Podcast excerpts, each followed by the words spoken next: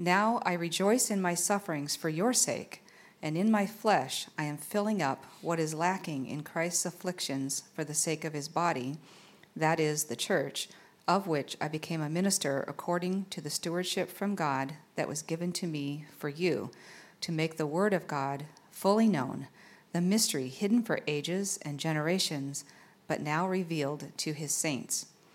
To them God chose to make known how great among the Gentiles are the riches of the glory of this mystery, which is Christ in you, the hope of glory.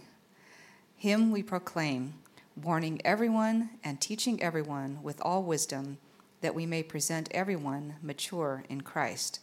For this I toil, struggling with all his energy that he powerfully works within me. This is the word of the Lord. Please take your seats.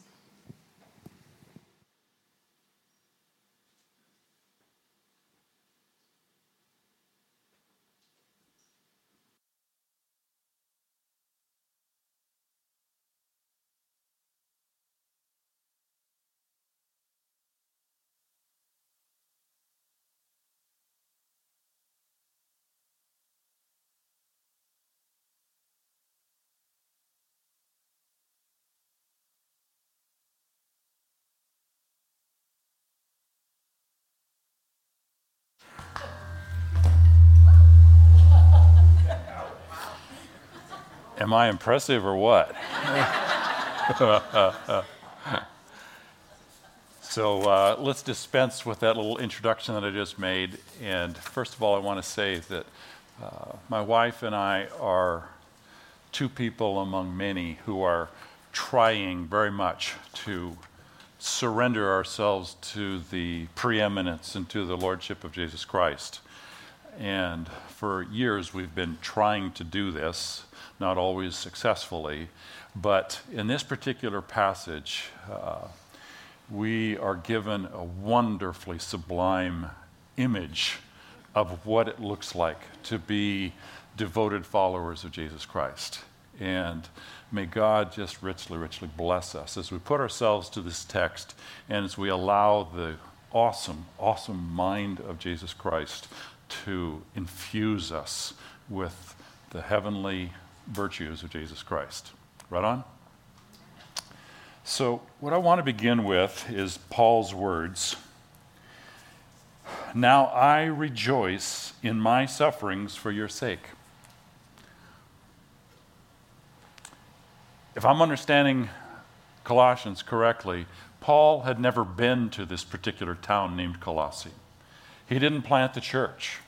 This is a, a Jewish man who is writing to some Christians in a town in what we would call Turkey today. This isn't Jewish country, uh, but Paul is exceedingly interested in expanding the kingdom of Christ all over the world.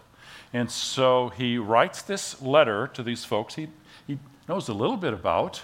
He's sent one of his friends off to help them, but he doesn't know much about them. And he starts off by saying some things that I personally don't think that I could share.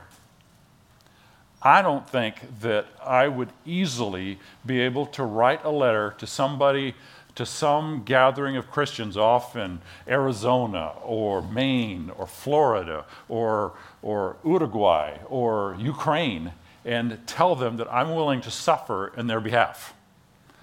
That I would have a good attitude about that. I just, I'd like to think that I could do that, but to tell you the truth, I don't think I could.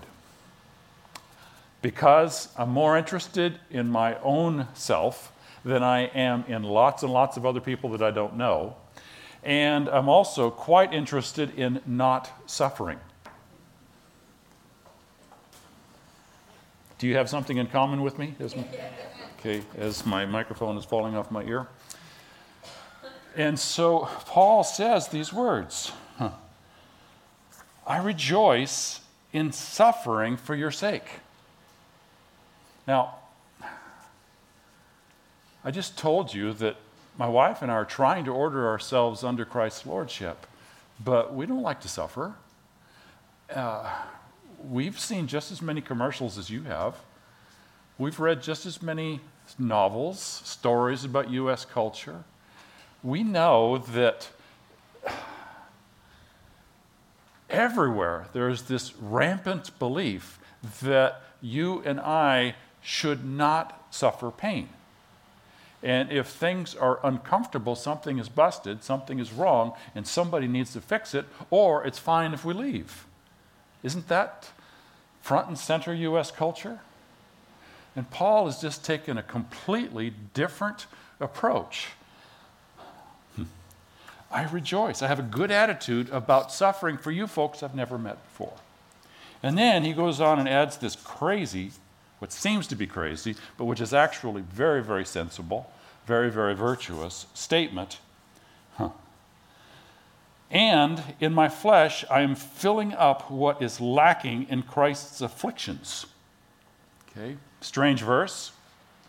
We are very, very accustomed to teaching and preaching and communicating that when Jesus, the Messiah of the Old Testament faith, died on the cross, that once for all, he established the done deal.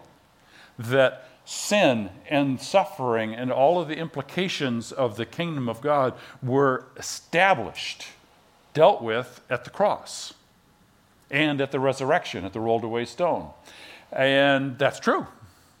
But what I also want to share with us that Paul believed in addition, so we put it this way the atoning work of Christ at the cross and at the rolled away stone finished it all in ways that were very much like when God said to his people centuries earlier, his, his Jewish people, I give you a land up north, because his people were in Egypt, and I want you to go up north and I want you to inhabit the land. It's mine, I own it, I give it to you. The deal was done, except that God wanted to indwell his people as his people entered the land and displaced the people who thought the land was theirs. The land was given to them, it was theirs, but God said, Folks, you go in and you take it. Both are true. I give it to you, and you must take it as I am with you. Okay? So, coming back to the sufferings of our Lord Jesus Christ, it was all finished at the cross. The kingdom of darkness, the kingdom of, of Satan was dealt the death blow, yet our Lord Jesus Christ said, The once for all deal is true, and so is the step by step, block by block, yard by yard taking of the kingdom of God away from the kingdom of darkness. Both are true, once for all and step by step. And so Paul says, Jesus told me that he is going to die on the cross, and yet his dying on the cross would not finish all of his afflictions, all of his sufferings. Now, this fits within the first book of the Bible, the book of Genesis, where God explained to his people following the first sin that there would be not a forever conflict, but a very, very long conflict going on between the kingdom of Satan and the kingdom of light, the kingdom of God. And the text says in Genesis 3 that the kingdom of Satan is going to hurt the kingdom of God terribly. But the kingdom of God is going to crush the kingdom of Satan powerful conflict going on between the forces of good and evil. Hopefully, you remember that idea. And this now is continuing on. Paul says this conflict between the two strongest beings, the kingdom of darkness and the kingdom of light. Satan and God. This conflict is continuing on in spite of the fact that Christ has done the major work. He's done the heavy lifting. And now Christ has a body. Christ, who is in heaven, chooses to embody himself in a group of humans whom he indwells. Yes? And now Christ, in his own people, advances step by step, yard by yard, taking the kingdom of darkness away from Satan. The process the process is just like all warfare. The process is one of pain, the process is one of suffering. And so, how on earth did Paul get to the point where he could say, I have a really good attitude about suffering for you? How on earth did he get to the point of saying, I'm suffering for you? Would you believe it? If you were in Turkey and somebody you had never met before who was in jail someplace where you didn't even know about wrote you a letter and said, I'm suffering for you, would you believe it? Does not that sound a little bit ridiculous? But from Paul's point of view, he says that's what's happening. He was in jail, and in his mind, he was suffering for people he didn't even know. And he had a good idea about it, or a good attitude about it. So you can see that we have a real significant task before us in the book of Colossians.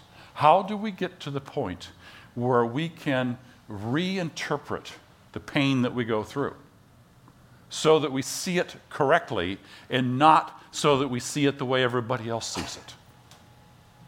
There's the challenge. I'm going to invite two friends to come up. Anthony Zarn and Monica, would you please come up?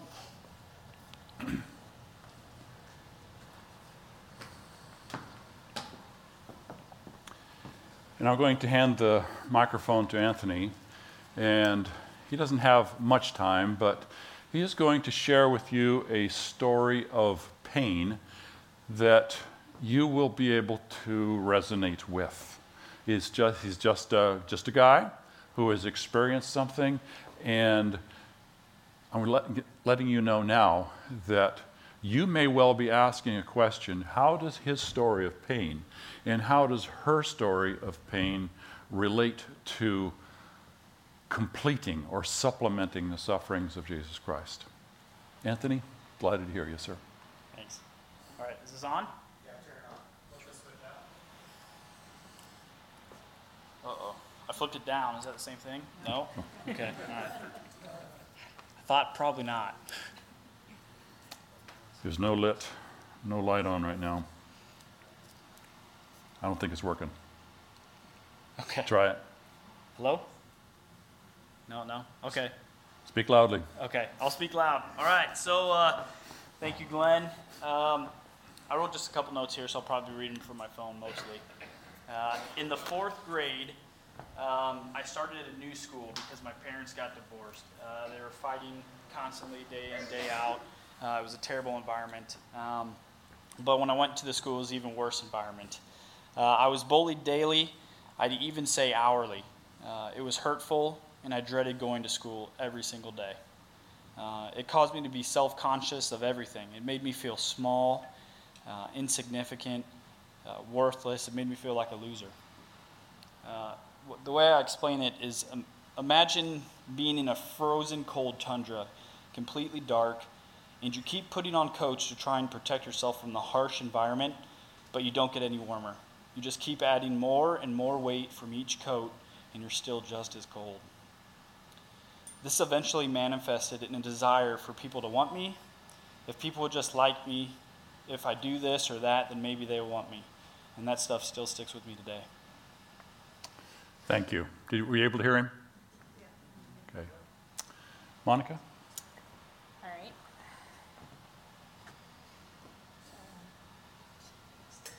All right, so this is a really difficult story for me to share. Um, I was born in Mexico, and when I was a year old, my mother, sorry, my mother made the decision to leave a life of abuse and constant fear. With just the clothes on our backs, my mother and my siblings were on our way to make the journey from Mexico to the United States of America as illegal immigrants. I heard about this journey all throughout my childhood. Reminders of the dangers, the risks, and the hardship. One of the things I remember most is my mom sharing how supernaturally quiet we all were, almost as if we could sense the imminent danger our lives were in. Once I became school aged, my mom began to warn me of the dangers of speaking about our status. One of my talks before starting kindergarten was to never answer any questions about how I got to the United States. Anytime my mom had to drive us somewhere, it felt like a nightmare. If you see a cop or a squad car, don't move, she'd always remind us. If we moved around, it would make her nervous. If she got pulled over, we'd, uh, we'd lose everything again, and surely we would be deported. Anytime there was a headline about a family being deported, it became a teaching opportunity for my mom. She would say, This is why we do not tell anyone about our status. This is why we never act out of line. Look at them, she'd say. Their lives are ruined. Fear was constantly being poured into me, not just by my mom, but also through what I'd hear and read about. I knew nothing about my homeland. How would I ever assimilate? What kinds of dangers would I be faced with? These were all thoughts I could hardly bear.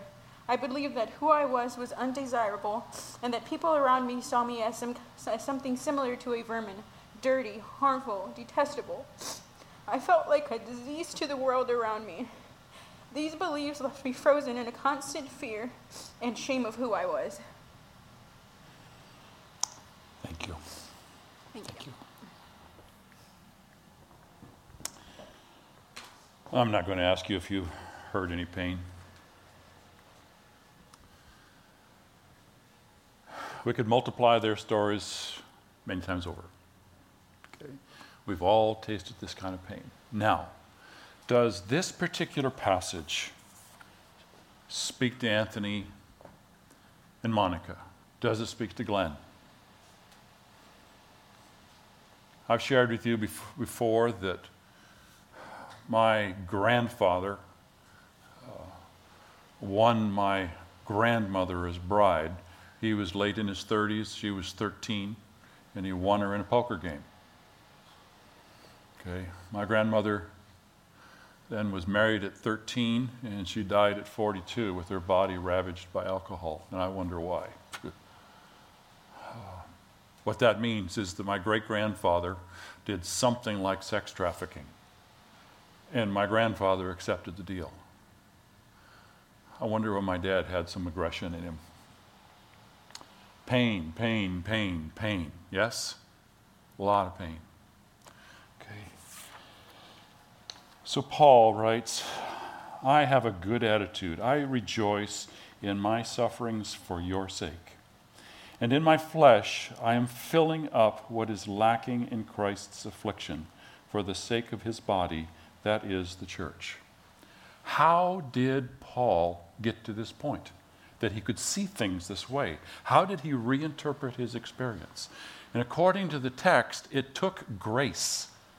It took power from on high that he did not have himself, undeserved goodness for him to see himself clearly. It also took peace, says the introduction to, the, to this, this letter. It took peace, the ability to put things together that he could not put together so that things made sense in a different way. It took those two virtues. The text also says later on in chapter 1 this is going to take patience, that is the ability to suffer well, and it's going to take endurance because patience and endurance are two of the virtues of our Lord Jesus Christ. So, peace, grace, patience, endurance are necessary qualities for Paul to rethink this. On top of that, Paul says in his introduction to the book that this is all about spiritual wisdom. Okay? Wisdom, the ability to determine what is higher and lower goods. Paul needed wisdom to rethink his story. Paul needed wisdom to understand the significance of the death and the resurrection of Jesus as it applies to the two ages of all of history. Now, I suspect that you have, have heard before that the Bible refers to history past and history future as two ages. Okay? One beginning is a time in which that began in Genesis chapter 3, when sin was coexisting with the kingdom of God, and the two are to this day duking it out evil against goodness virtue against vice. And there is this battle that is going on to this day, and therefore we have much suffering, such as the Czar's experience. And Paul, as he is putting together his Bible, putting together his faith, he begins to understand with greater clarity that Christian faith, particularly beginning with the death and the resurrection of Jesus Christ, starts a second age.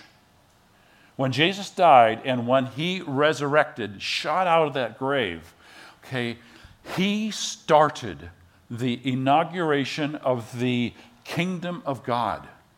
This is a time that is not fully completed yet, not fully fulfilled, but in its essence, it's all present. And so there are the two ages the, the age in which goodness is fighting against evil, and the, the age which has begun with the death and the resurrection of Jesus Christ, in which goodness and evil still conflict with each other, but at the second coming of Jesus Christ, evil is toasted roasted, and done. And Saul, or Paul, realizes that in this convergence of two times, you and me living in two ages, this ability to wisely discern how you and I fit in the two ages, this requires wisdom.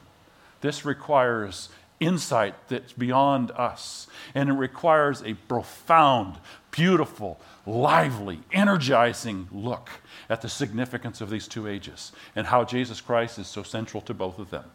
And in the, the chapter 1, verses 18, 15 to 18, Paul writes, he says so clearly that that which is central to the winning is Jesus himself suffering. Suffering the pain and the shame of the cross. That's how he won. Paul got it. And then, when Paul got the idea that the called out people, the church, the, the Greek word for church is ekklesia. That's Ek is out. Klesia, called ones. The ones who were called out of the first age. He got the idea that the called out ones, now this is going to be sound very, very technical, I think.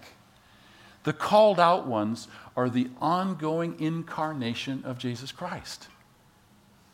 Amazing so that we are not just a social institution.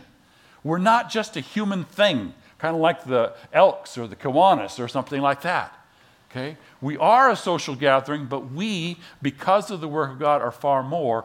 We, as the called out ones of Jesus Christ, in a way that is beyond us, but yet is a way that is also very, very true, God Himself, in the person of Jesus Christ, is made visible, He is embodied in the church with all of its warts. Paul gets this idea and says, Jesus Christ is still here in the form of His Holy Spirit and in the form of His church.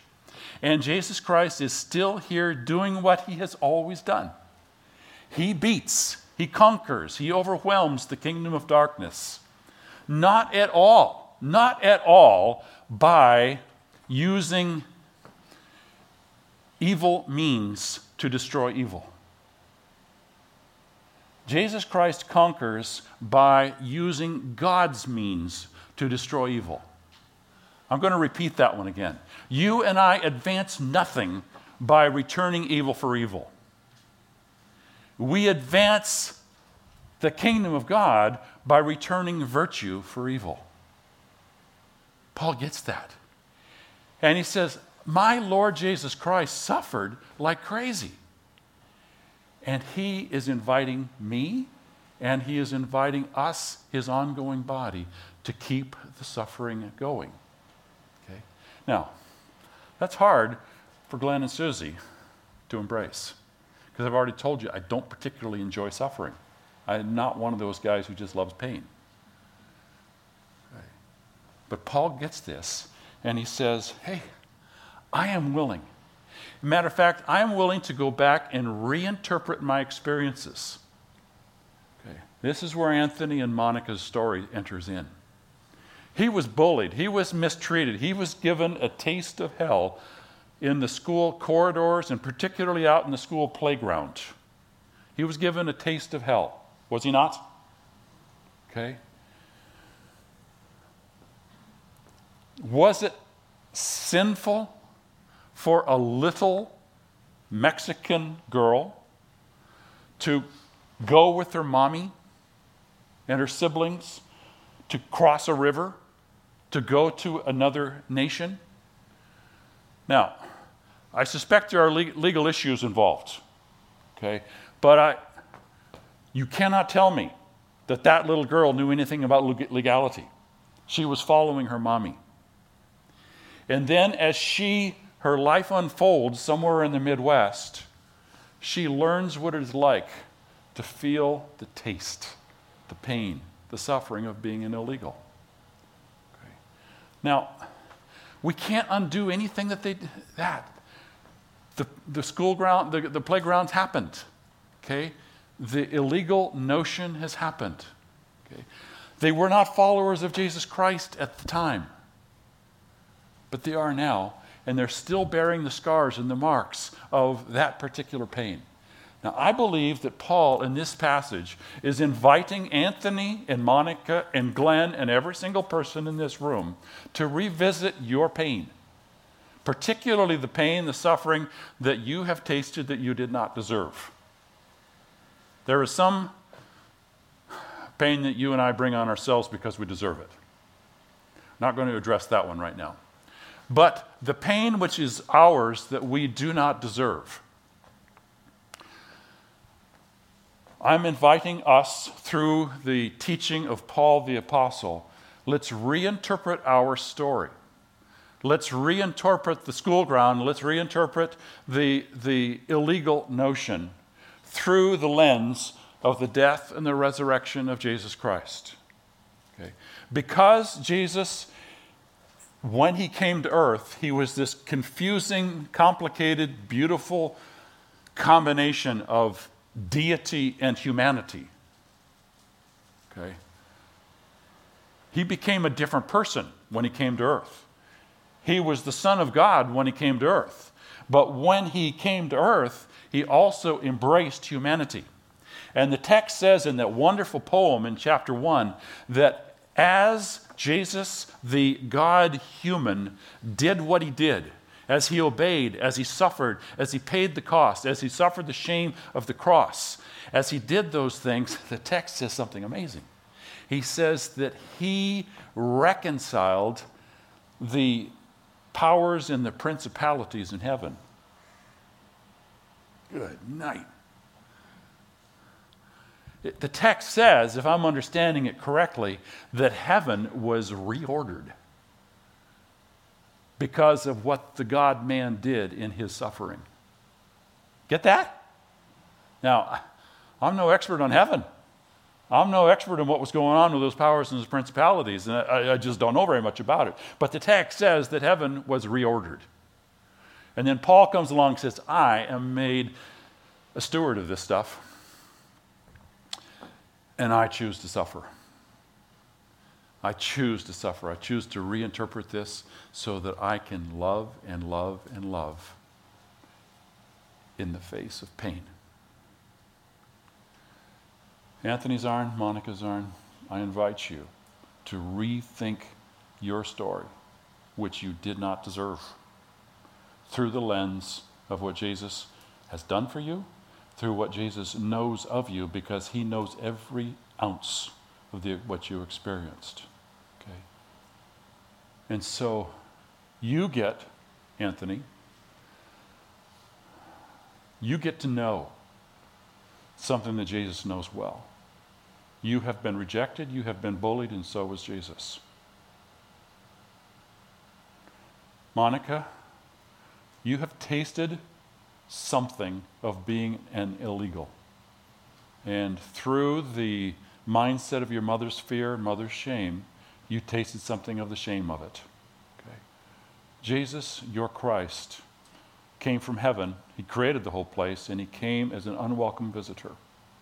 And he was treated as an illegal. And he loved, and he loved, and he loved. In spite of when he was shamed, in spite of when he was abused, he kept on loving.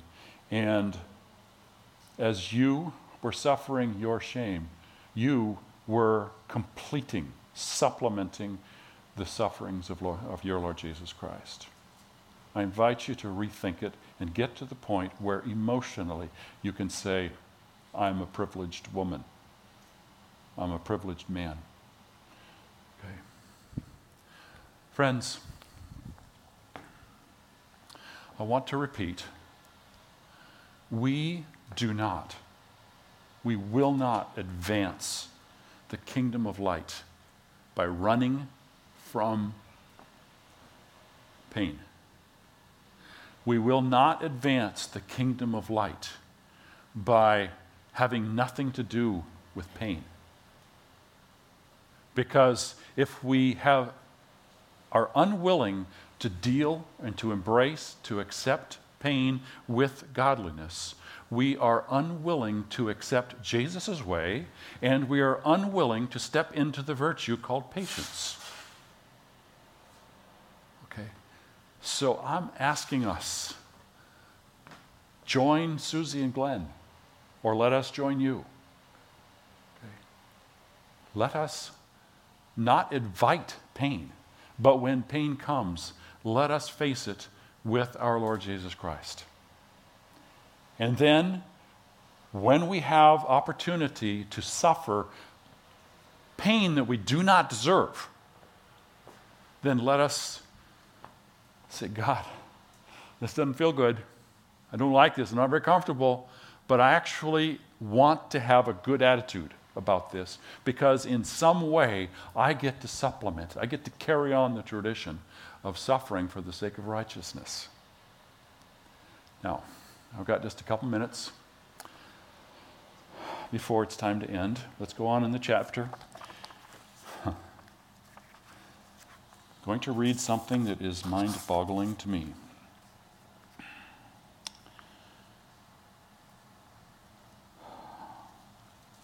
Verse 25, of which I became a minister according to the stewardship from which uh, from God that has was given to me for you to make the word of God fully known, the mystery hidden for ages and generations, but now revealed to his, his saints. This is talking about those two ages.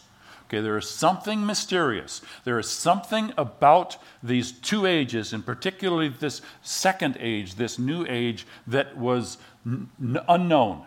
I don't think it was completely unknown, but I believe it was largely unknown. And now Paul begins to say it. To, to them, God chose to make known how great among thee, here's this an amazing word the Gentiles. This is Paul the Jew writing to folks in what we call Turkey today, folks who were not Jews. And the whole Jewish faith is about Jews. Yes? Not completely, because we do have the Abrahamic covenant that talks about reversing the curse for all the people groups of the world, Genesis 12, 1 through 3. But that didn't get very well emphasized in the Jewish faith. Okay? It was a bit de emphasized. And along comes this stuff, and he says, I am very, very pleased to suffer for you because you are Gentiles. And I happen to believe that Jesus, the Messiah, intends to reach the whole world. And I am so interested in advancing the kingdom in places I don't even know the people.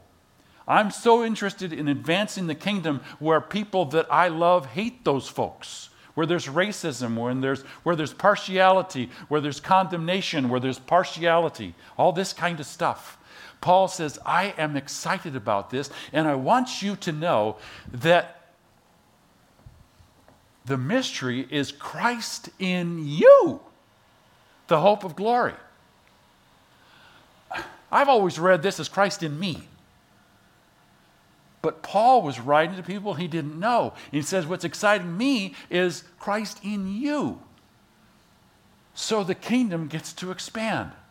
And as you respond to this glorious, glorious message of Christ, then he uses this really, really wonderful, churchy word that hardly any of us understand. I, have got a little bit of understanding, but please don't believe that I understand it very well.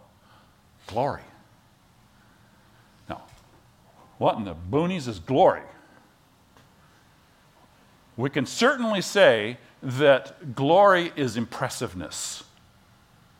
It's the Hebrew origin of the word is that of weightiness, so, so weighty that it grabs people's attention. The Greek notion of the word is so filled with light that people are startled and amazed. It's, so it has this idea of, whoa, hard to deal with. And, and so as we, the doctrine of, the, of glory unfolds in the Bible, it's this notion of whenever God's people step into line with God Himself in such a way that they become something like what they will be like in heaven, then people are amazed. That's what glory is. A glory is the beginning approximation of what you will be like, what we will be like in heaven. And because it is so different, so beyond what we know here on earth, jaws drop. People fall to their faces, people shout, people clap, people sing, people can't contain themselves because glory is so impressive. But what I really want you to get is this point is that it's natural because it's something of the eternal, something of heaven coming into human experience in you. That idea get through? Yes. Cool. Cool. I just got to explain a really complicated notion. I think you got it. Yeah. Okay. So Paul writes to these folks, Gentiles. That's a bad word. That's a bad word for, Hebrew, for Jews. You ever heard of the word goy? The Hebrew word goy? It's the word for nations. Hebrews, Jewish people say, goy, goyim, peoples. Okay? That's not, that's, that's not nice. And Paul is writing to goyim, and he says, Christ in you is the hope of glory.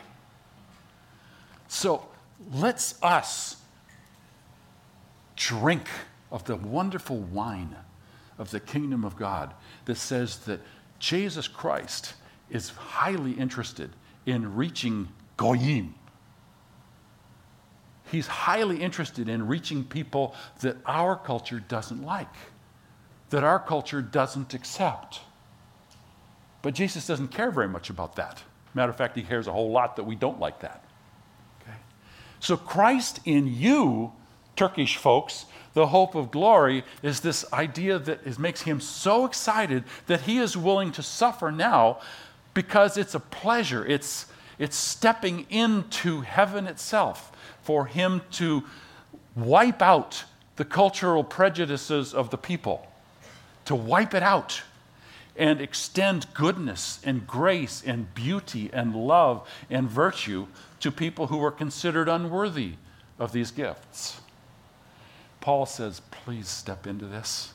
I give myself for this goal, and I invite you to step into this goal. Now, let's take just a couple more minutes. Let's finish up this paragraph.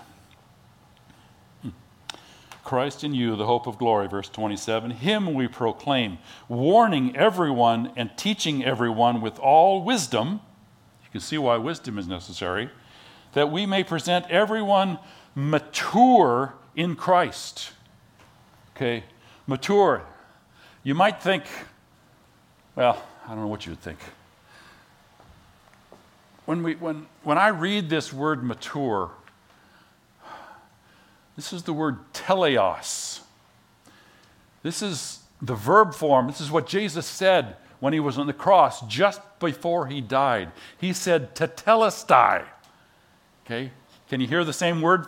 It's the verb of the same thing. It's like when the purpose is accomplished. That's what Jesus said. My purpose is accomplished. Uh, my reason for existence in this stage is now done. Okay? Paul says, I labor, I work to present every person, bring that person to the point where he or she has become what he is de- or she is designed to become. This, in a, if you want to use a big fancy word, particularly a, word that you might read in, in the philosophical circles, this is teleology. It's why do we exist? This is God working in people so that we become, in practice, not just in theory, the very people that we were designed, that we were created or recreated to become. That's what Paul is saying. I work my tail off, okay, so that people I don't know, people who are considered enemies and scum of the universe by my people, I give myself to you anyway, with great pleasure and then he finishes off the paragraph by repeating the theme of suffering.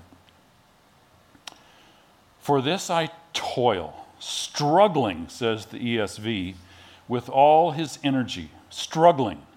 I'm going to give you the Greek word and see if you can pick it up. Agonizomai. Do you hear the agony? Agon? Okay. He says he works at the ministry of the kingdom of God in an agonizomai way. The same way that the Olympic athletes deprive themselves of much. They work, they work, they work for the goal. And they are willing to say no to many, many good things so that they might do the best job possible in their athletic performance. And Paul just brings this notion over into faith and he says, I put myself under self imposed suffering pain because of the possibility of the greater glory of that which is to come by helping people become what they are recreated to become. Okay? So, let us.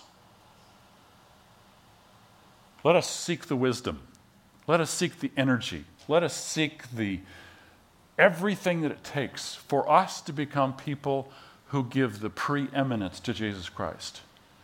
Not just at a worship gathering when it's wonderful and relatively easy. Let's seek to do that out in the street.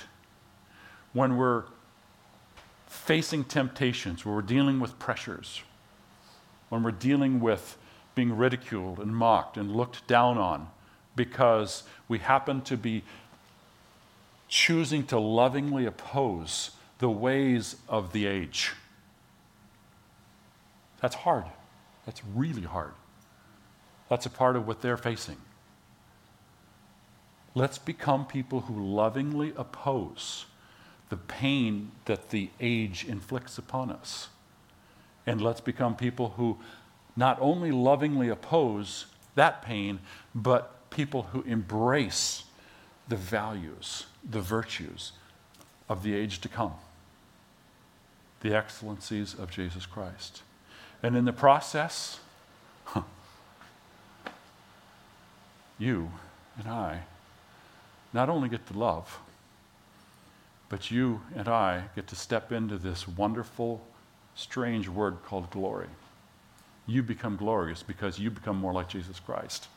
And as you become more and more like Jesus Christ, hmm, There's nothing better than that. Nothing.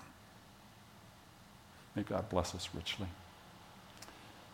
Anthony and Monica and every single person who has a story something like theirs, I, I pray. I pray that you might experience the high privilege of reinterpreting your pain correctly in light of the age to come so that you can see the pain that you have suffered as something that can take you further, deeper, higher into God Himself.